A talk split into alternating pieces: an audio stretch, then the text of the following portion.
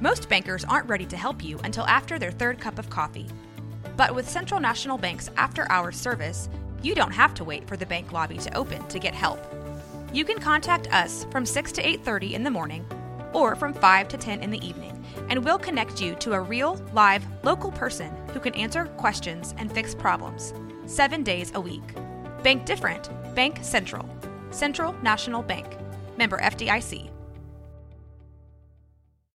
Today's episode is brought to you by Cars.com. With over 2 million vehicles and 50,000 more added every day, Cars.com will match you with the perfect car for you, your budget, your life, your style. And if you're ready to say goodbye to your current car, Cars.com will get you an instant offer to cash it in. Just start by entering your license plate and get matched with a local dealer who will write you the check. So whether you're looking to buy or sell, just go to Cars.com. It's magical.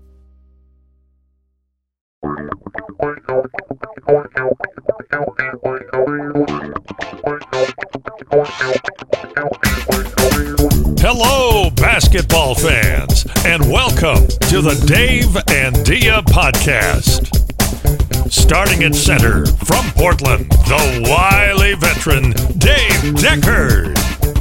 And a guard from Los Angeles, the patron saint of rainbows and unicorns, your podcast MVP, Dia Miller. Hello and welcome again to Dave and Dia. Actually, scratch that. Welcome to the Anfernee Simons podcast, where we are 100% Anfernee Simons all the time. Happy Anfernee Day, Dia. It is wonderful to see you again. We are both ordering Anfernee Simons jerseys. We're going to get an Anfernee Simons cake. It's ant ant time all over the place. Uh, in case you can't tell, we are talking to you right after the Blazers absolutely demolished the Indiana Pacers thanks to Anfernee Simons hitting 9 of 10 three point shooting, 90% from the arc, pretty good. And uh, they got a much needed win to perhaps, at least for a moment, get their nose above water and keep the season uh, intact. And it was thanks to the to the young guy, to the reserve that nobody wanted. Uh, he was hitting threes all over the place, and it was fantastic. Welcome, Dia. This is Dia Miller. I'm Dave Deckard, by the way. How are you feeling after that game? Let's just start with Indiana. I mean, why not? Let's start on an up note. Yeah, I mean, it was exciting, especially because it, we've had it's been so rough lately. We've had such a rough run the last few weeks. We've had way more losses than wins. It's been incredibly frustrating. The team hasn't played the way we expected. And so it was about time. It was about time we get a good win. And this one felt good. I mean, 133 to 112 that's that's a solid win. I mean we were we were going into the fourth quarter feeling pretty darn good and that doesn't happen very often. Well you'll feel good when you're up by 34 right? So i mean and there were there were five minutes left of the game and we were up by more than 30 and i thought i don't remember the last time I went into the last five minutes of the game and felt confident that we were going to win. All 15 players played. I mean, that that never happens for the Blazers this year, ever, ever, ever. And yeah. uh, the Blazers had actually the top three scorers on the floor. Indiana couldn't muster anybody to outscore Simons, Lillard, and McCollum, and no Indiana player got above 20. Uh, sure, the Blazers allowed 112, but really they had a, I believe it was 40 to 16 third quarter, which was fantastic. They not only scored like hotcakes, they absolutely kept the other person, the other team flattened down, uh, which was wonderful. I mean, just you could not have asked yeah. for a better effort. Now, Indiana, of course, is missing key players, but who the heck cares? the Blazers have played close against teams that have been hurt before. This time, Damian Lillard came out strong at the beginning. Uh, McCollum also and Nurkic also, and the big three played like a big three. And then Simons just yep. came in and mopped up. Any game where we see flashes of defense is an exciting game. I mean, we've talked before about how this is no secret. Like, I don't even need to mention the fact that we struggle with defense. Everybody knows that. This is not a secret. And so when we have games like this where we have periods of time where we're able to hold the other team down, that feels good. That feels really good. And so we saw that tonight. I mean, there were times where everybody was doing well. And I think that's that shows us that they can, that they can, they're capable. We just need to see a little more of that. Yeah, I mean, and look, Jusuf Nurkic is kind of back, right? I mean, you saw Yeah. it, saw it against Denver, saw it in the first game against Memphis. He makes that big of a difference. We've been telling you about this. We've been saying year. that from the beginning. Yeah, Yeah, yeah, this is not news. If you listen to this show, this is not news. We've been talking about the fact that Nurk is a difference maker. And I mean, if we want to jump back to to the Memphis game, the first Memphis game, you know, he had one of the probably his best game this season. We need that from him. If we're going to go anywhere, we need Nurk to be Nurk because without him, we are a completely different team. Yeah, uh, what do you have? He had something obnoxious like 26 points and 17 rebounds. Yeah. Tw- so so this is jumping back to the first Memphis game, which we lost 130 to 128. It was a close game. It was still a loss, but Nurk. It was Nurk's best game of the season, I think. Oh, 26 points, 17 rebounds, 11 of 15 shooting, and only in 29 minutes. That's a solid stat line for him. Yeah, I mean, and it was brilliant. Uh, unfortunately, they lost that game. We'll talk about that in a minute. But Nurk played strong against Denver as well. And then he played well against Indiana, kind of more blending in than taking over. But you you can see the difference. And yes, this was three losses in four games, but that's not necessarily Nurkic's fault. And those games were close, I think, because of him. And I think that's looking up. Now, unfortunately, the schedule is getting worse. We'll talk about that too. But if the Blazers have any hope, Nurkic has got to be playing really, really well, and he's starting to. So that's a that's an up sign. Obviously, Simons is an uh, up sign as well. Robert Covington had his stroke back tonight against Indiana. That's a huge, huge, huge deal. The guy who's gone down a little bit actually is Norman Powell, who continues to struggle. Uh, but the Blazers Yeah. didn't need him necessarily, at least not tonight. But they still haven't put it all together, which is the scary thing. You've got Nurk and Covington up. Um, you've got Powell down. You've got McCollum kind of in the middle. Dame Lillard, though. Boy, I mean, Dame had an aggressive night tonight, and it, it looked like he wanted to come out right away. You saw it right away. He missed his first three shots, but he was taking them. Go ahead. Dame is interesting to watch right now because he's been struggling. He's so his shooting versus over the last three games uh, versus Denver was 39.1% versus the first Memphis game was 36.4% and the second Memphis game was 29.6%, which against his season average, his season average is 43.4%. So those are really low numbers for Dame, really low numbers for Dame.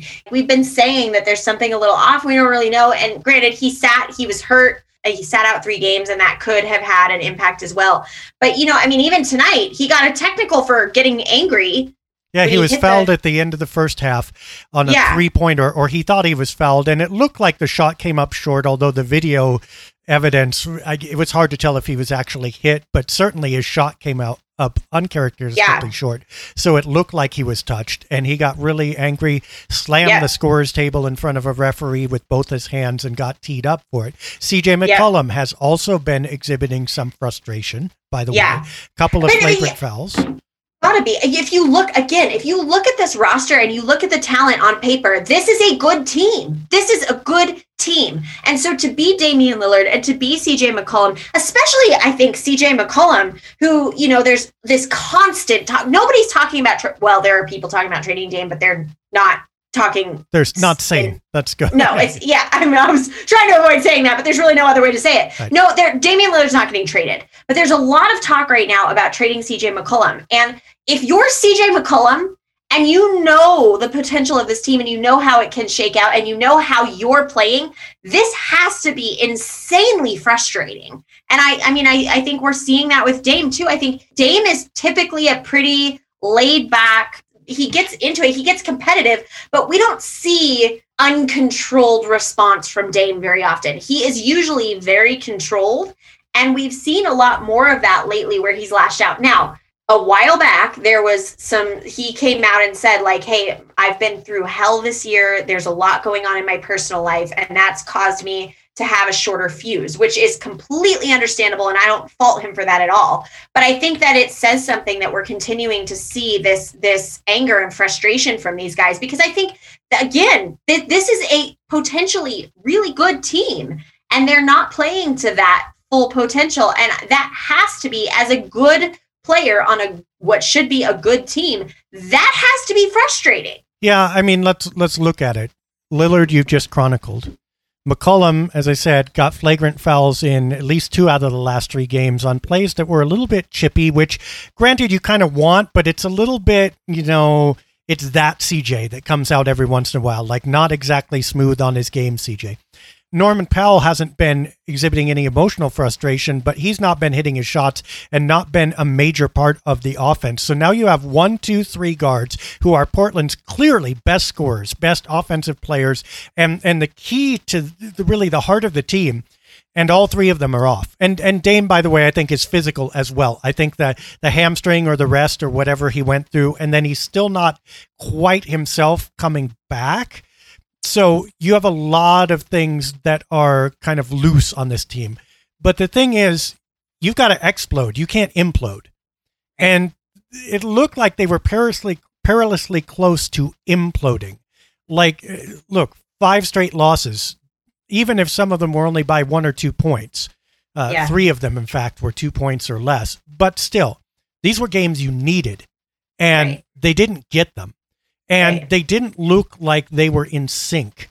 You start to speculate, you start to wonder uh, is Dame seriously hurt? Or has the acquisition of Norman Powell kind of upset the balance so that maybe CJ is looking at the future and going, you know what? Feels like these rumors finally have legs and maybe they don't want me here. Or right. is Powell struggling to fit in or something? Whatever it is. The Blazers have basically been saved by Nurkic coming on strong and occasionally by Covington, and that's been bailing them out. Carmelo Anthony yeah. too, with his shooting every once in a while. But it's funny; it's the front court that's been having to bail out the back court. When which is the, not typical. The whole rest of the season, it's been the opposite. Right. right. Right. So it, it's weird. The team is still seesawing, and we just can't get everybody at once. It's like one or the other. We can't all get there at once, and that I mean, if we're going to win games, we need to all get there at once. Yeah, and and here I think there's some valid critique. Okay, I, and again, we want to avoid individual players may have things going on that are right. beyond their control or anybody's control. Fine, but the image I get is like you ever try to fly a drone? You know those drone things, four propellers, and you have the thing and yeah. you get it up uh-huh. in the uh-huh. air. Okay, all right. So it looks easy, but when you first do it, it's like Whoa! Oh, I pushed it too hard. It went way up in the air. Whoa! No, it crashed down. Oh, no, now it's flying out of the yard or whatever. And it takes experience to be gentle and um, and have enough control and anticipation on those joysticks to make it work. You would expect that kind of control from a veteran team. Right. It's not in evidence right now. And I know the schedule right. got harder and I know that things are tough, but it's really like this team is careening all over the yard at this point or all over the living room and getting really close to hitting ceilings and walls with that drone. I want to see a little more, I think, of what we saw tonight against Indiana, which is confidence, which is even when things aren't happening and shots aren't falling, that there's production there and that everybody looks like they know each other and can depend on each other. That's what's been missing for the last couple weeks let's see if it resurfaces. Last time we thought we had it was against San Antonio. That was two weeks ago, and that big win on the road. And yes, they finally got it now. And then they went and lost straight, five straight rather. So let's see if this Indiana win sticks. Yeah, I mean the Blazers. I feel like we have these streaks. You know, I'm glad we had this Pacers game as a break before we played Memphis again, because it won't surprise me if this is just enough to kind of push us back out there, give them some momentum, and come back and and win against Memphis when we play them next. I mean, I've said this before in this podcast. There's so much about this game that's mental, and I think sometimes they get in these ruts. I know we kind of talked about that word. It's a little bit of a hot button word, but you kind of get in this rut where you feel like you just can't claw your way back out. And sometimes it just needs something like a win against the Pacers tonight to pull you out of that and get you right back on track. So that's what I'm hopeful for. I'm hopeful that this Indiana game will kind of reset, give us a chance to to pull it back in. I, you know, one of the things I appreciate is that the Blazers themselves are not delusional. I think sometimes us as fans are. I will own that.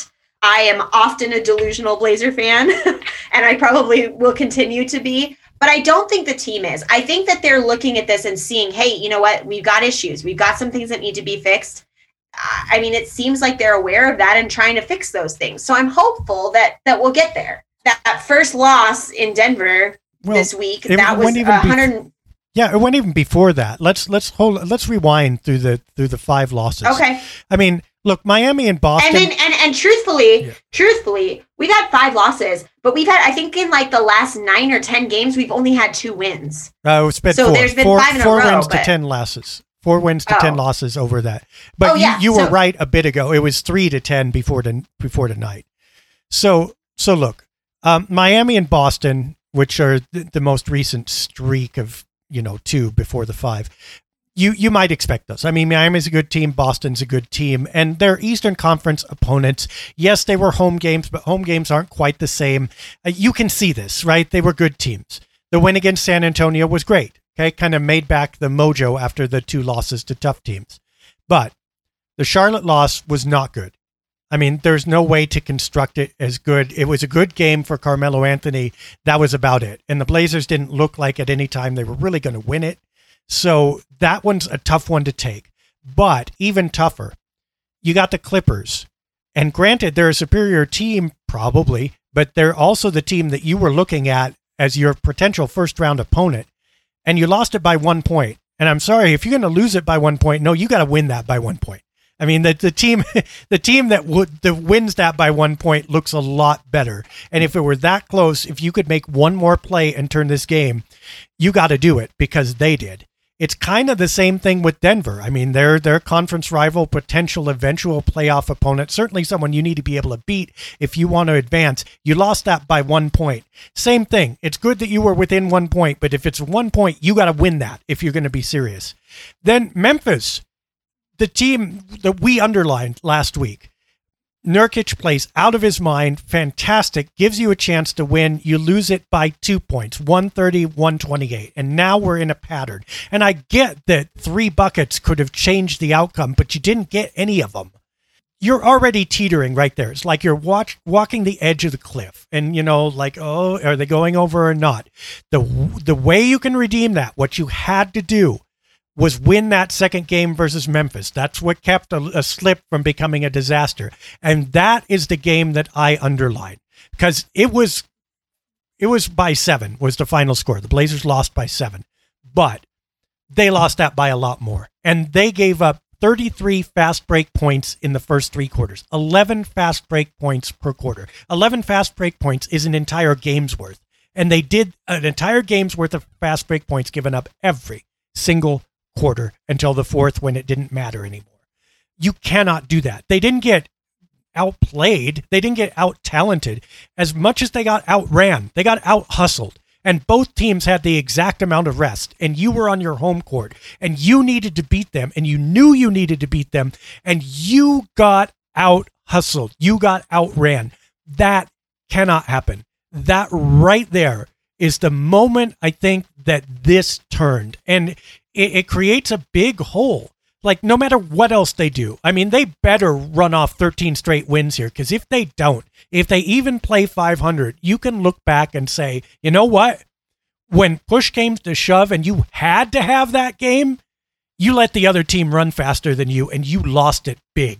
I, I don't understand that. If they have any claim to being good, that does not happen for me. So I love the Indiana win. It is what the way they needed to win and redeem it, but it does not erase what happened the game before in a game that they needed. I feel like sometimes we come on here and say the same things over and over and over again. It's just it's been that kind of season where uh, we're saying the same things over and over and over again. Well, not with the fast break points though. They don't usually use that lose that way. They're actually I mean they're not great. They actually are near the bottom of the league in fast break break points given up, but not that many. I mean, they yeah. literally, it looked like they quit. It looked like they just looked at each other and said, What the heck? Let's let this one go. Let's not defend. It was as close to intentionally bad defense as I've seen. And I'm not trying to imply that they intentionally did it. But if they did intentionally try to lose that game, there's only a hair's breadth of difference between that and what they actually did. So if they were trying, something went really, really, really super wrong there. I don't know what it is but there's no way that you can say the Blazers are doing well here. And there's no way you can say that nothing's wrong here because that game underlined whatever is going on.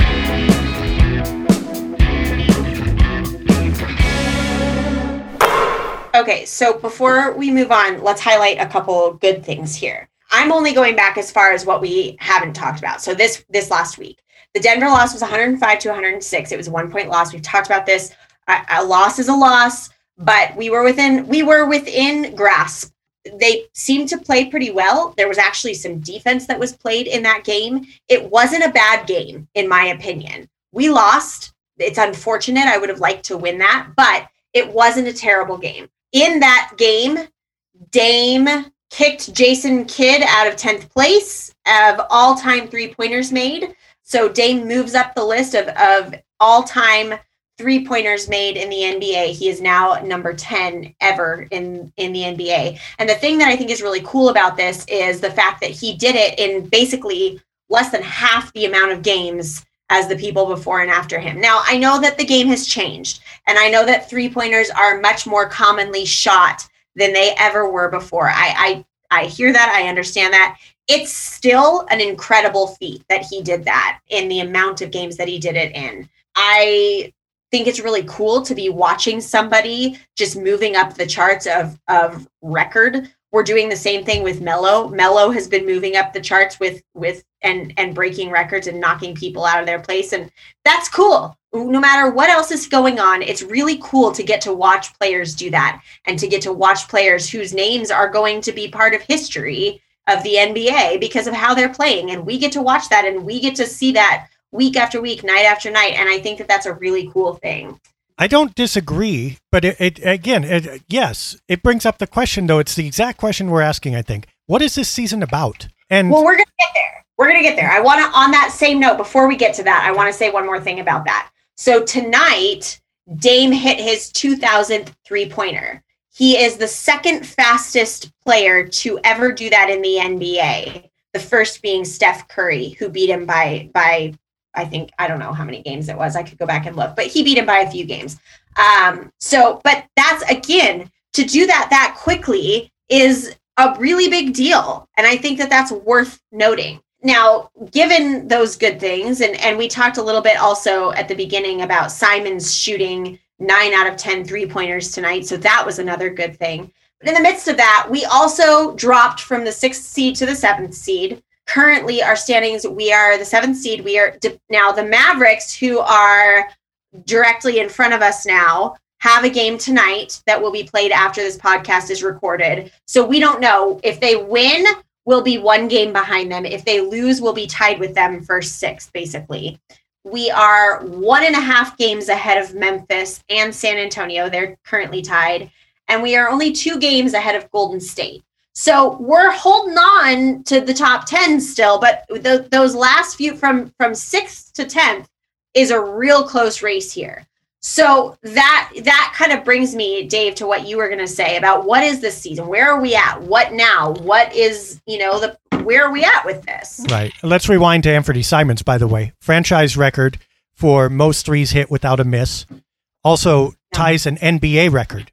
Uh, yep. I think it was Ben Gordon, Latrell, Latrell Sprewell, someone, someone like that. It was tied with two people. Don't sleep on Simon sitting and setting an NBA record tonight. If we're going to talk yeah. about that kind of thing, so yeah. that's awesome. But is the season about that? I mean, it can be, but it wasn't supposed to be. I mean, those things were kind of supposed to happen, and they were supposed to be sprinkles on the frosting on the cake. When right. those things become the cake for while you're watching, right. that's a different story.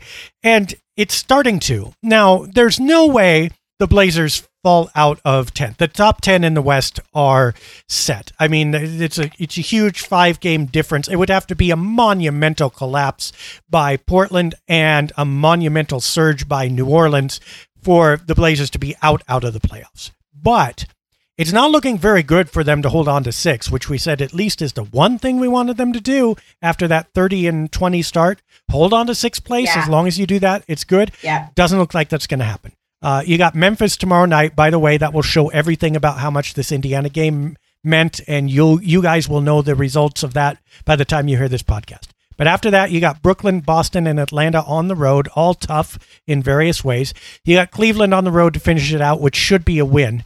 But then you got the Lakers, Spurs, uh, Rockets, Jazz, Suns, and Nuggets to finish the season. Portland's going to have a really hard time advancing past Dallas back into sixth, or Memphis, or whoever surges up into sixth. I'm not saying it can't happen, but if the Blazers play 500 ball from here on out, they will be doing very, very well, I think. So there's a really, really good chance they're going to be in the play on play in tournament. Now, there's a difference between seventh and tenth place, which is the next thing that you make this about. Okay. So Yeah. here's how it works seven and eight play each other, and the winner of that gets the seventh seed automatically. The loser of that plays the winner of nine and 10. So the winner of nine and 10 plays the loser of seven and eight for the eighth seed. So if you're in seven, eight, you got two chances minimum to make a seed. If you're in nine, 10, you have to win both. You know, you, you can lose one if you're in seven, eight, you can lose a series. But if you're in nine or 10, you have to win everything to get to eighth place. So that's not a comfortable position. So the next thing is okay, if you can't take six, at least Right. don't fall to nine. Okay. Right. And, and so that's what the season is about now. And at this point, you can feel kind of like this is the route. You're already you're you're off the cliff already. You're you're hanging onto that route, hoping you can pull yourself back up.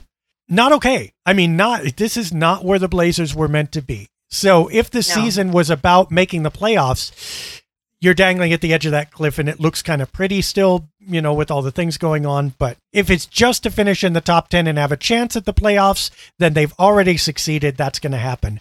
I guess it's in the eye of the beholder, also in the eyes, though, of the players and the front office who made all these moves and did all these things to get there. Is this what they got there for?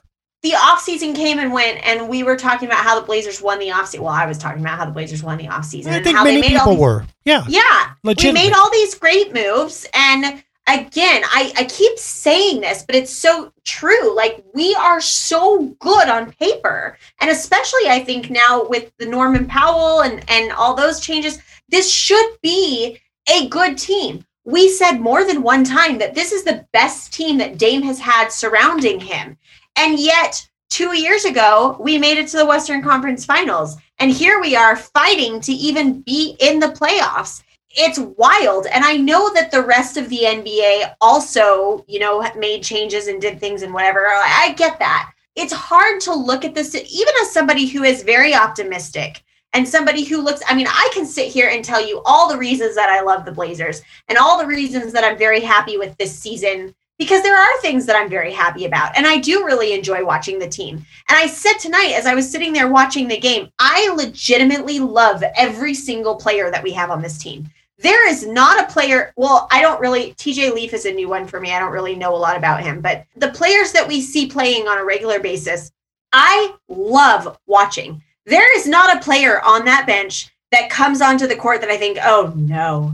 Every time somebody comes on the court, I'm excited to watch them play. This is a fun team. It's a good team. It's a team full of good talent. It's a team full of nice guys that you want to root for, that you want to win. It's a great team to watch. Even still, even feeling the way that I feel about them as as people, as players, as individuals, as a team, as an organization, it's still really hard to look at the season and not wonder what the heck happened and where we went wrong. Because, I mean, we've, yes, we've dealt with injuries, we've dealt with massive injuries, but we were able to hold it together through those injuries, I think better than I had expected. And we've had worse injuries in the past when we've done better with a not as good team. So it's it's really hard as a Blazers fan right now to look at this and not question what am I missing?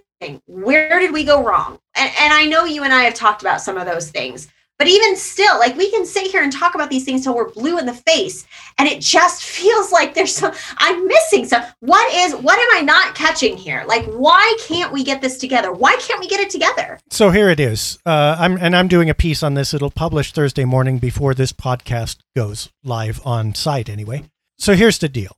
It's not so much the Blazers fell apart this year. It's that they didn't get better this year. Back in 2017-18, they actually had a really good defense. And they were good on offense as well. Now, Ironically, that's the year they got swept by the Pelicans, so it looked terrible Right. because of how it ended. But they were doing very, very well that year as far as the metrics went. They were also doing very well, not quite as well on defense, but you know, well enough, and they were still great on offense in 2018-19 when Jusuf Nurkic went down. And granted, they still made the conference finals that year, and that's a feather in their cap. But they were peaking right then, and they were a different team right then. 2019 and 2020, that did not happen. 2019 and and 2020, they nosedived, especially defensively. Okay. And they were a much, much different team. In fact, if if you recall, they needed the bubble run to save them. They were having not a good season. It got interrupted, and then they came back and had a really good bubble, and that kind of covered it up a little bit. They were kind of sucking. Uh, and the question was okay, are they really the team they were two years ago? And they've got Covington now, and Nurkic's coming back now, and supposedly Zach Collins was coming back. Are they the team they were two years ago? And the answer we've gotten is less, you know, oh, what's wrong with them? And more, you know what? They're the team they were last year. They're they're the team that they were after the Nurkic injury. And Nurk coming back hasn't changed that much. Uh, Collins being out hasn't helped that much. But Right. look, look at I mean, as, as soon as I ran the the stats and and looked at the rosters and stuff, it became pretty evident. You went from the difference between a healthy Jusuf Nurkic in shape, in the shape of his life, Jusuf Nurkic and Al Farouq Aminu at the forward positions, to basically either Hassan Whiteside or Enes Kanter, plus Carmelo Anthony at the power forward position. And then Robert Covington came in and was going to redeem that, but he couldn't redeem all of it. He's done well. But you know, that's a huge difference. Okay. Yeah. And once you take out the prime Nurkic and Al Farouq Aminu and substitute in half a Nurkic and Enes Kanter and Carmelo Anthony and anybody else, that's not going to work. Okay. And that's basically what's happening. And what we're seeing is Nurkic. Well, I mean, it is. I mean, it has been. Look, the la- we just praised him the last four games, but it hasn't been. Right. No, you're right. It just that's ju- yeah, that's just it just struck me as funny. But you're right, and it, and you're right. You're right. So, yeah. sol- that's solid. So here's the thing. When we look at them now, we have to look at them like they were in 2019-20 and evidently as they are in 2020-21 and say that's the reality. That's the reality that you look at when you decide what off-season moves to make. You can't rewind back to 2017-18 or 2018-19. You can't even Yeah. really call them a Western Conference Finals participant with any level of surety because a, it's not been even close to repeated. I mean, they nosedived. They were bad right, Right. after that. And B, you got to look at it in reverse now and say what some of us were saying right there that there's a little asterisk here in that they finally got on the bracket on the other side of the Warriors. And credit to them for beating Denver and the Oklahoma City shot was great, but it's not exactly a total shock that they they were the ones that came out of that scrum of fair, fairly close teams. They were on they were on the bottom. They were they were not the favorites, but it's not impossible that that somebody was going to come out. It was Portland. It turned out to not mean much. So let's have some sobering reality and go if this team is going to get better, changes need to happen. You can't just tinker with vaguely, you know, not great and expect it to turn into great by just tinkering. I know, and that's that's terrifying to me. I am not looking forward to that. I'm looking forward to do like to having some exciting days ahead. But the process to get there is not something that I'm looking forward to. I, I think it's going to be painful. Well, the first casualty, unfortunately, is going to be the coach. I mean, I think that yeah, I think he's definitely in danger of that. But I'm I'll tell you what though, he shouldn't be the only one. He shouldn't be the only one and I'm sad to say he probably will be as far as outside of players. I'm afraid he's going to end up being the sacrificial lamb even though I don't think that's how it should go. Well, he'll be the sacrificial lamb because they don't want to trade their major players, right? And so it can't be the fault of the players or the roster construction in any way, right? It can't. I'm I'm talking outside of the players. I'm No, saying I'm- outside of the players. no, I know. We're talking about Neil. We're talking about the front office, obviously. But the thing is, how this will have to be painted. And by the way, I still don't think this is Stotts' fault. I don't think that you know if Agreed. he if Agreed. he shares blame, it's like it's capped at twenty percent. You throw in Hassan Whiteside as he turned out to be, and Enes Kanter at the center. I mean, my God, there's been some. I mean, I love the guy. You and I have praised him to high heaven, but some defensive plays where he literally neither covered or closed out at the arc nor got back to the rim, just took two steps in either direction, stood in the middle. It wasn't exactly Kevin Love tantrum, but it was about as effective. He can't defend. So Right. you get Hassan Whiteside ground bound in the lane, can't go out to the arc. Enes Kanter can't defend inside or outside. Carmelo Anthony only defends, you know, two minutes per game, basically at a at a high level. I'm not saying it's his fault. It's just who he is. Right. Carmelo Anthony is not expected to do this. He can't do that. But that's literally it wouldn't hurt so much if there weren't that kind of roster construction around it. Nobody's Right. going to be able to coach that kind of rotation into great defense. So look, cap it out at 20% at Stotts' fault. You can tinker with that 20% and get some improvement, but you need to change more. And I'm working my way around to saying, but if you don't want to change more, what do you do here? How do you sell this? It was 100% the coach. It was the coach. The players were right. We made the right moves. We've got some great defenders. We've got a deep roster. We should have done better. All of which are true in a sense, but none of which tell the whole story. And you've got to pin it entirely on the coach. And if you do that, you buy yourself another year of not making huge moves because you say you made the hugest move possible And in firing the coach. and another year of wasted time of Dame.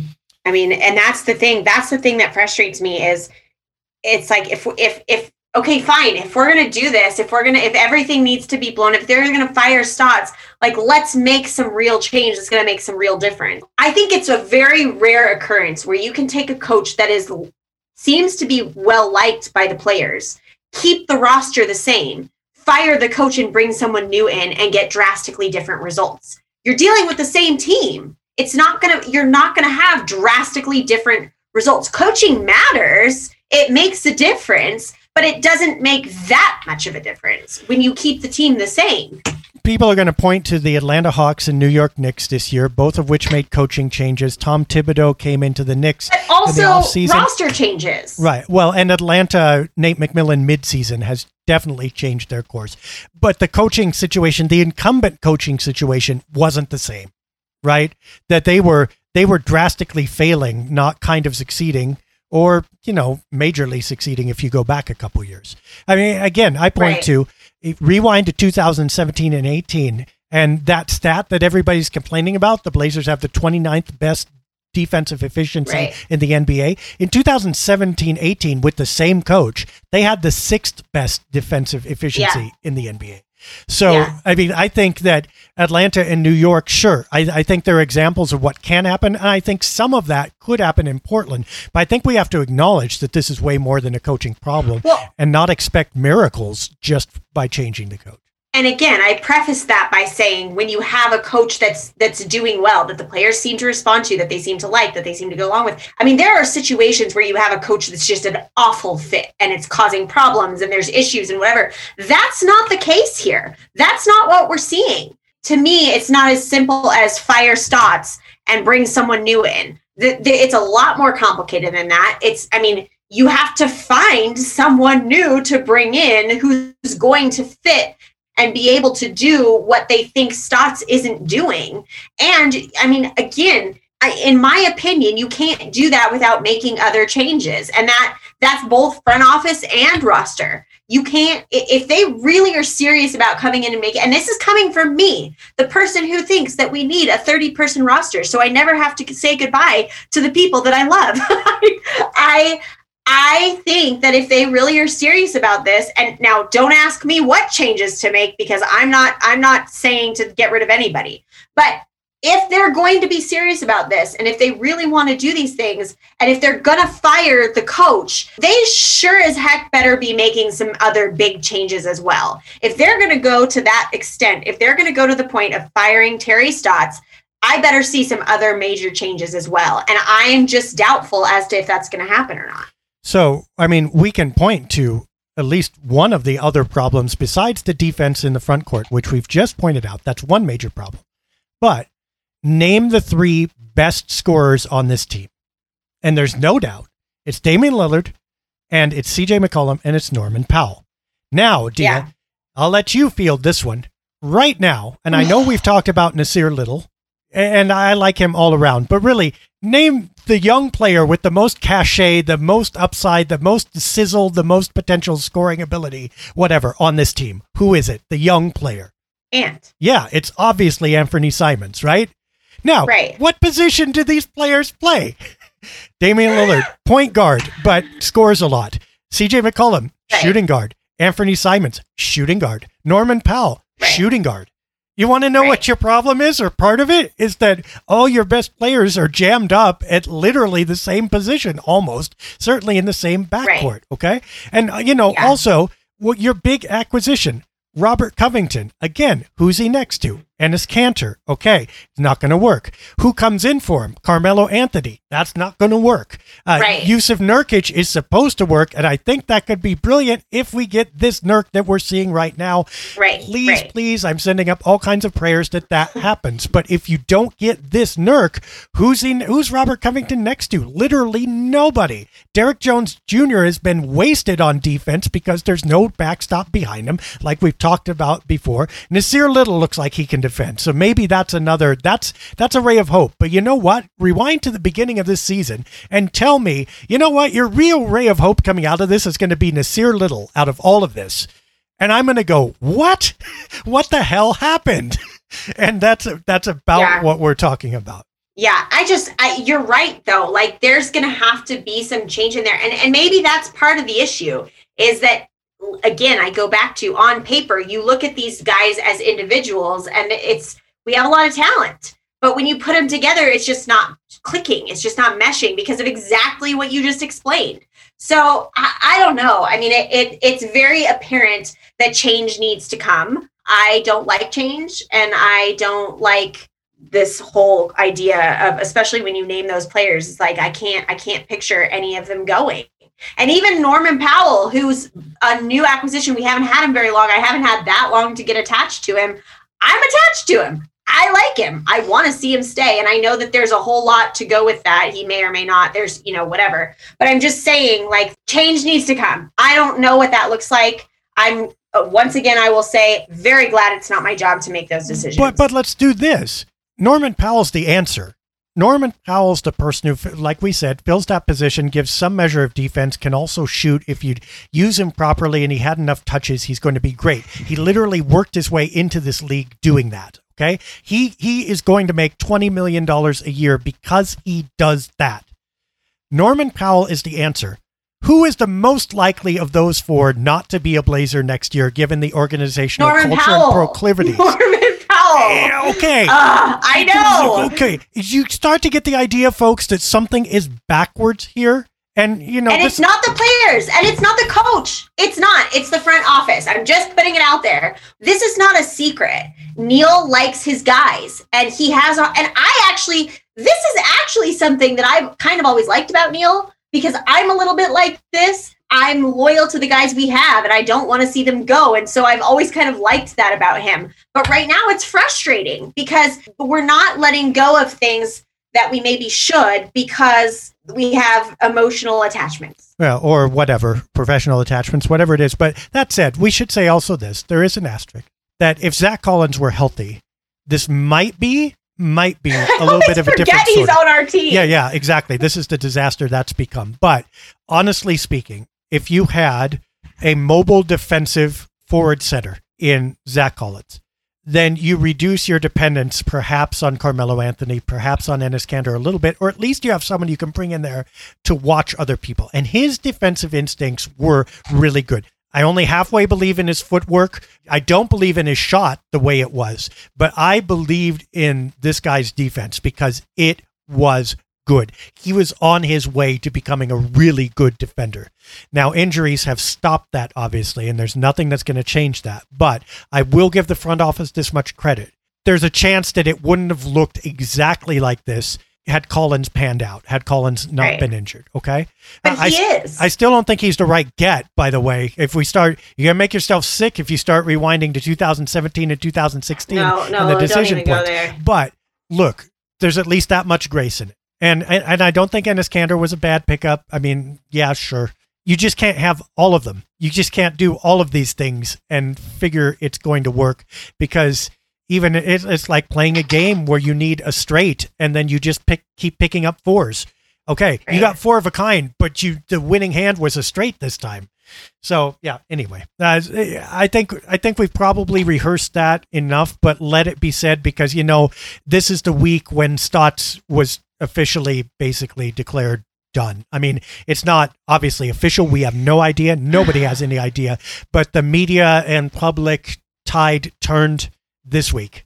So Yeah. let it be said that we still kind of object to that. that Yeah, I like think it- him. I I don't Yeah. think he. I don't think it's the answer. and that at least if we're going to do this, let's be serious about talking about the whole issue and not Yeah. just play along with the PR line of it was the coach, and if we get a new coach, all this will be miraculously fixed. Yeah, that's my thing.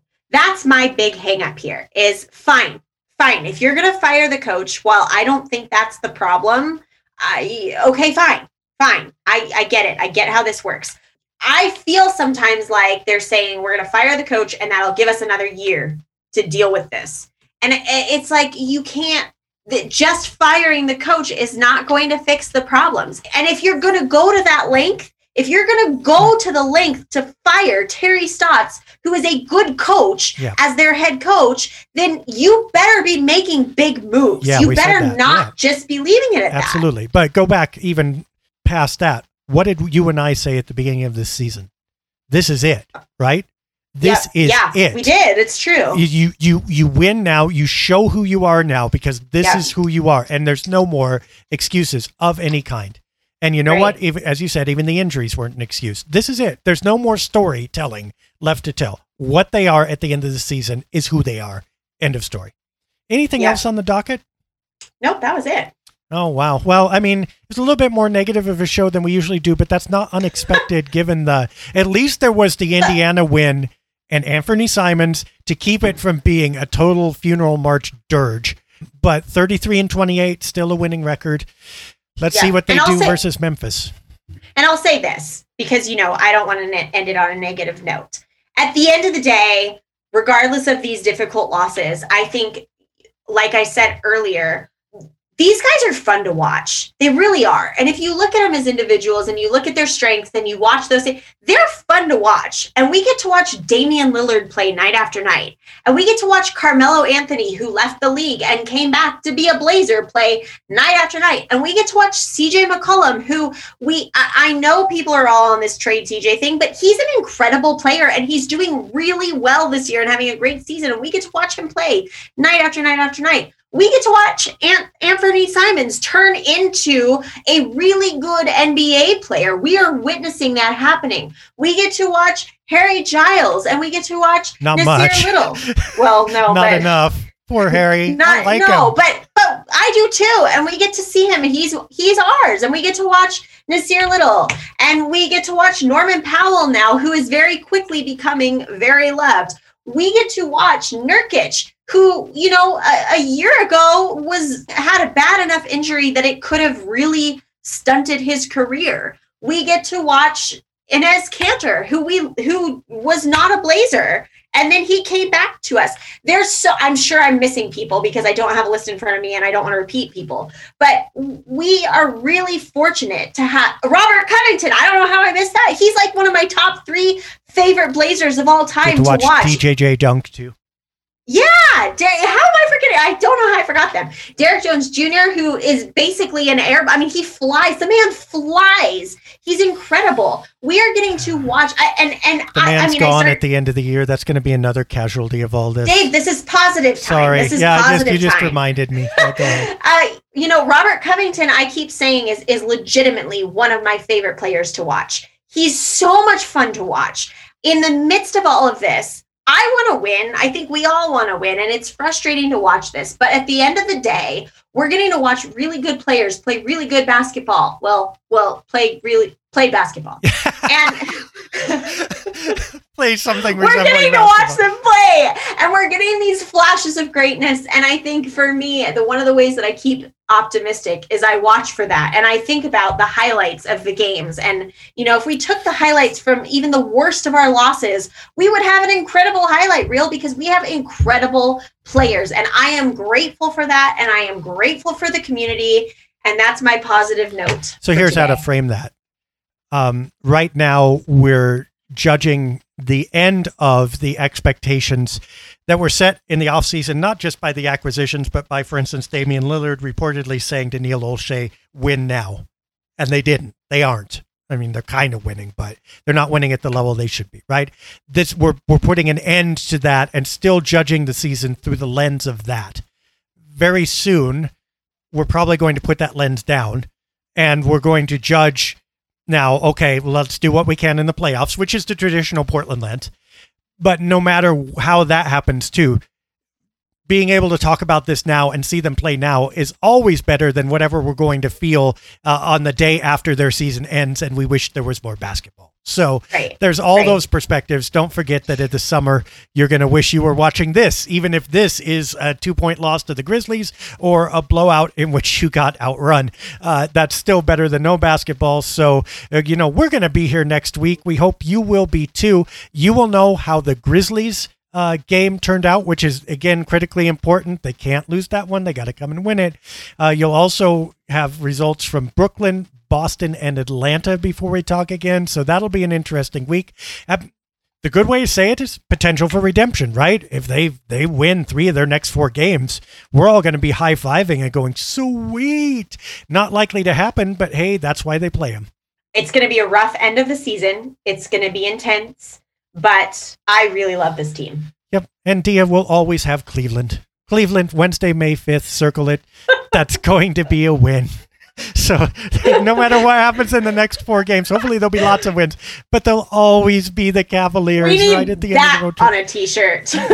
always have Cleveland. It'll make you feel better. That's their purpose.